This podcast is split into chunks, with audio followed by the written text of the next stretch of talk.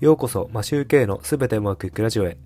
この番組は家事育児を頑張るワーパパのために昨日よりも少し成長して人生がすべてうまくいくというテーマでお送りしています。皆さんいかがお過ごしでしょうか？マシューケイです。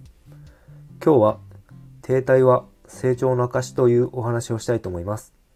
成長が停滞するなどその場にとどまるという停滞ですね。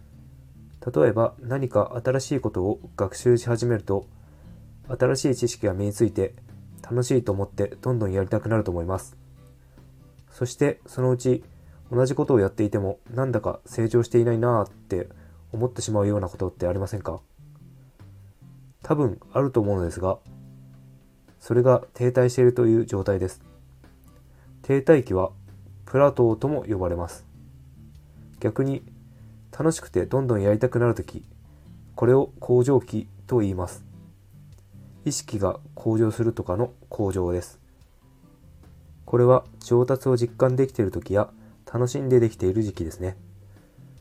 成長する過程ではこの向上期とプラトーの繰り返しで成長していきます。この過程を理解していくことが学習を継続することのポイントになります。強い意志で継続するのが大事になるのですが、さすがにずっと気合と根性だけではやはり難しくなってくると思います。そういう時はどうしたらいいでしょうか？僕としてはそういう停滞期が訪れた時、一度目的を見直してみるのがいいと思います。それは何のためにやっているのか、誰のためにやっているのか、自分のためなのか、誰か他の人のためなのか、続けることでどうなりたいのかなどです。僕も今、音声配信を続けていて、プラトーが訪れています。